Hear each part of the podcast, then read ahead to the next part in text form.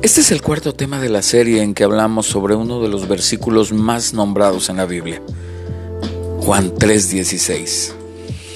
Y esto con mucha razón para nosotros es importante. Martín Lutero decía que Juan 3:16 es la Biblia en miniatura. 3.16, amor del Padre, es como se llama este, este tema que vamos a tratar hoy. El primer gran punto que encontramos, hay tres grandes puntos que, que podemos ver a grosso modo de cosas grandiosas que el Padre nos da. Y lo primero es el gran amor del Padre. Inicia diciendo, porque de tal manera amó Dios al mundo. El mundo, ¿qué es el mundo? Vamos a verlo como lo ve el Evangelio. El mundo es la humanidad, son los seres humanos. Pero también cuando vemos esto, vemos que los seres humanos siempre hemos estado en rebelión con Dios. No nos ha gustado llevar eh, su camino. Y esa es una cosa que viene por naturaleza en nosotros. Efesios 2.3 dice, éramos por naturaleza hijos de ira.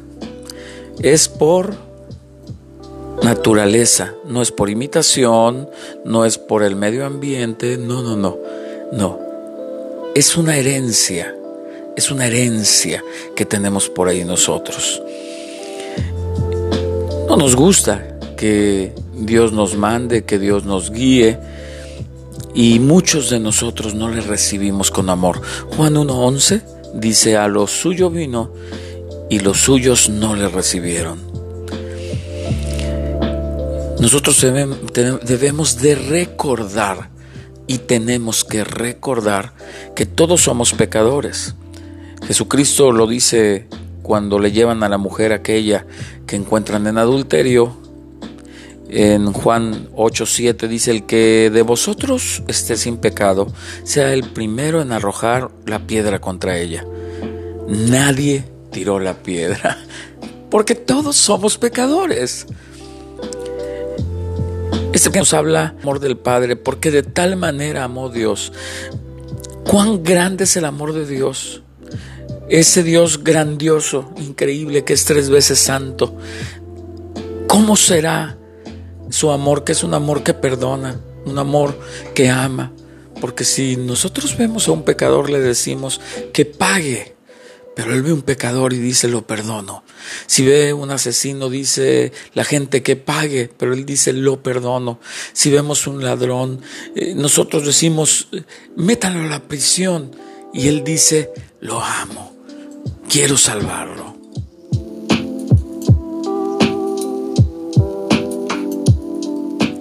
Quiero darte algunas meditaciones sobre el pecado.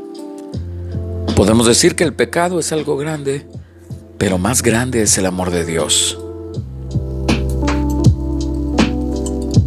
El pecado destruye, pero el amor de Dios construye.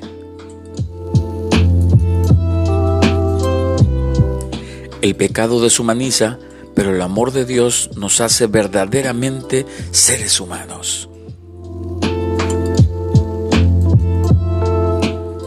Y por último, el pecado mata, pero Dios da vida.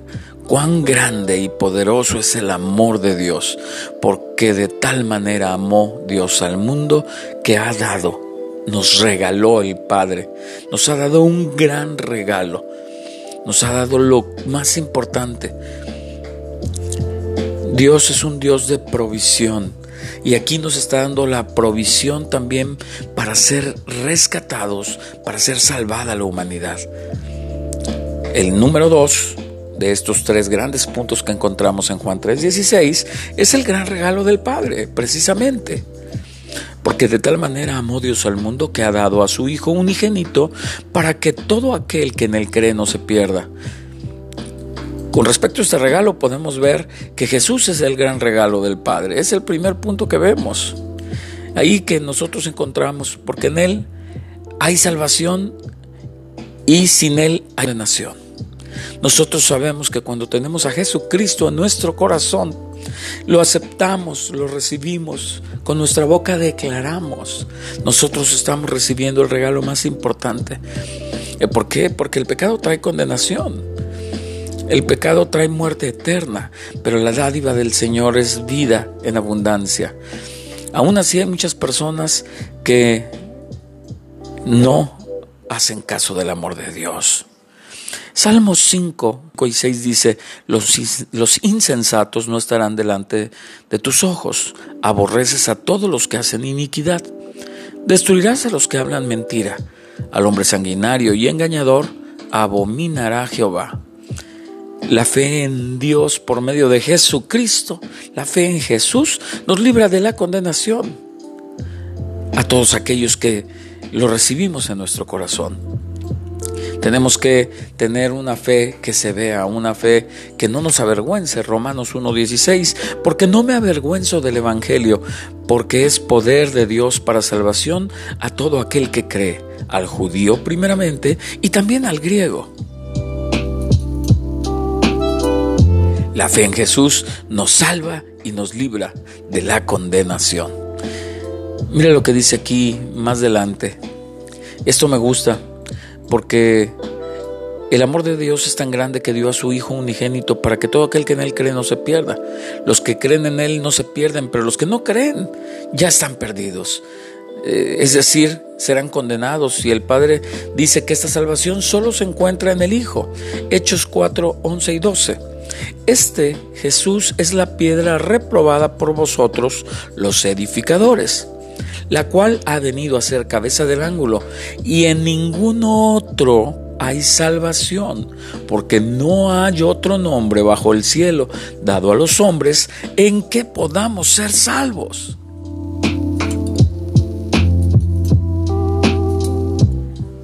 La fe en Jesús nos libra de la, de la condenación producto del pecado. Los milagros de Jesús lo comprueban. Nosotros lo vemos en Lucas 5:24.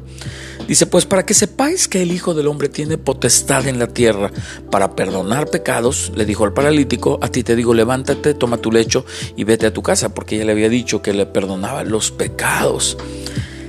La fe en Jesús libra de la condenación producto del pecado. Eso quiero que nos quede muy en claro en nuestro corazón. Y el tercer y último punto que encontramos en Juan 3:16 de la gran salvación que da el Padre, porque dice de esta manera, para que todo aquel que en él cree no se pierda, mas tenga vida eterna, esa dádiva impresionante que nos puede dar solamente Dios.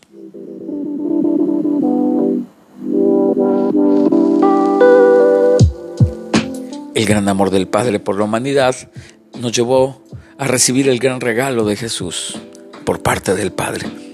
La salvación que el Padre nos da es por medio de Jesucristo. Dice Juan 10:10, yo he venido para que tengan vida y para que la tengan en abundancia. La vida que se nos da no solo es aquí en la tierra, aquí en la tierra también hay bendiciones, pero principalmente la vida que se nos da es eterna. Cierro esta serie diciéndote que Jesús no solo es el Salvador, sino también amigo de los que le reciben como Salvador del pecado.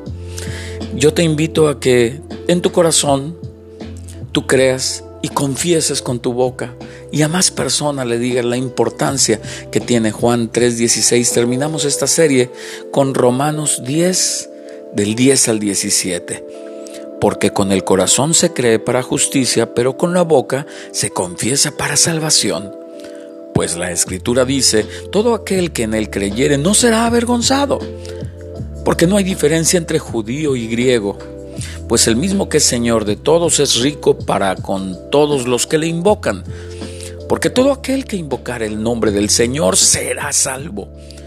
¿Cómo pues invocarán a aquel en el cual no han creído? ¿Y cómo creerán en aquel de quien no han oído? ¿Y cómo irán sin haber quien les predique? ¿Y cómo predicarán si no fueren enviados? Como está escrito, cuán hermosos son los pies de los que anuncian la paz, de los que anuncian buenas nuevas, mas no a todos Fíjate esto, mas no todos obedecieron al Evangelio, pues Isaías dice, Señor, ¿quién ha creído nuestro anuncio? Así que la fe es por el oír y el oír por la palabra de Dios. Debemos oír, creer y obedecer para poder recibir. Que Dios te bendiga, que esto sea de utilidad para tu vida. Búscame, que yo también te buscaré. Esto fue 316, la serie.